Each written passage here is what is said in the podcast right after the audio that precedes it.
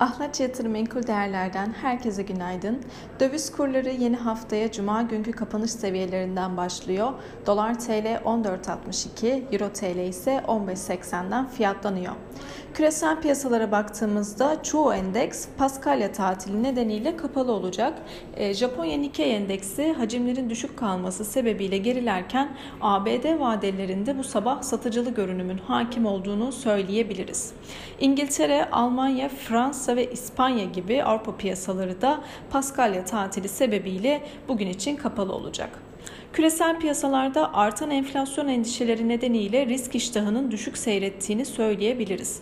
Bu durum biraz daha emtia fiyatlarını desteklemekte. Nitekim ons altın son 5 haftanın en yüksek seviyelerinde 1984 dolar seviyelerinden işlem görüyor. Amerika'da artan resesyon endişeleri ve yüksek enflasyon ons altın fiyatlarını destekler nitelikte. Özellikle yukarıda 2000 seviyesi psikolojik bir direnç olarak karşımıza çıkıyor. Genel anlamda aşağıda ise 1970 dolar seviyeleri kısa vadeli destek olarak takip edilebilir. Petrol fiyatları da benzer şekilde küresel arz endişelerinin tekrardan gündeme gelmesiyle beraber 110 dolar seviyelerinden işlem görüyor.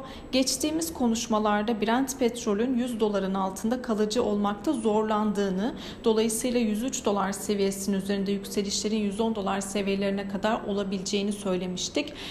Kısa vadede ise 108 dolar seviyesinin üzerinde Brent petrol yükselişine bir miktar daha devam edebilir gibi duruyor. Borsa İstanbul tarafına baktığımızda Cuma günü %0,77 değer kazancıyla endeks 2494 puan seviyesinden kapatmıştı.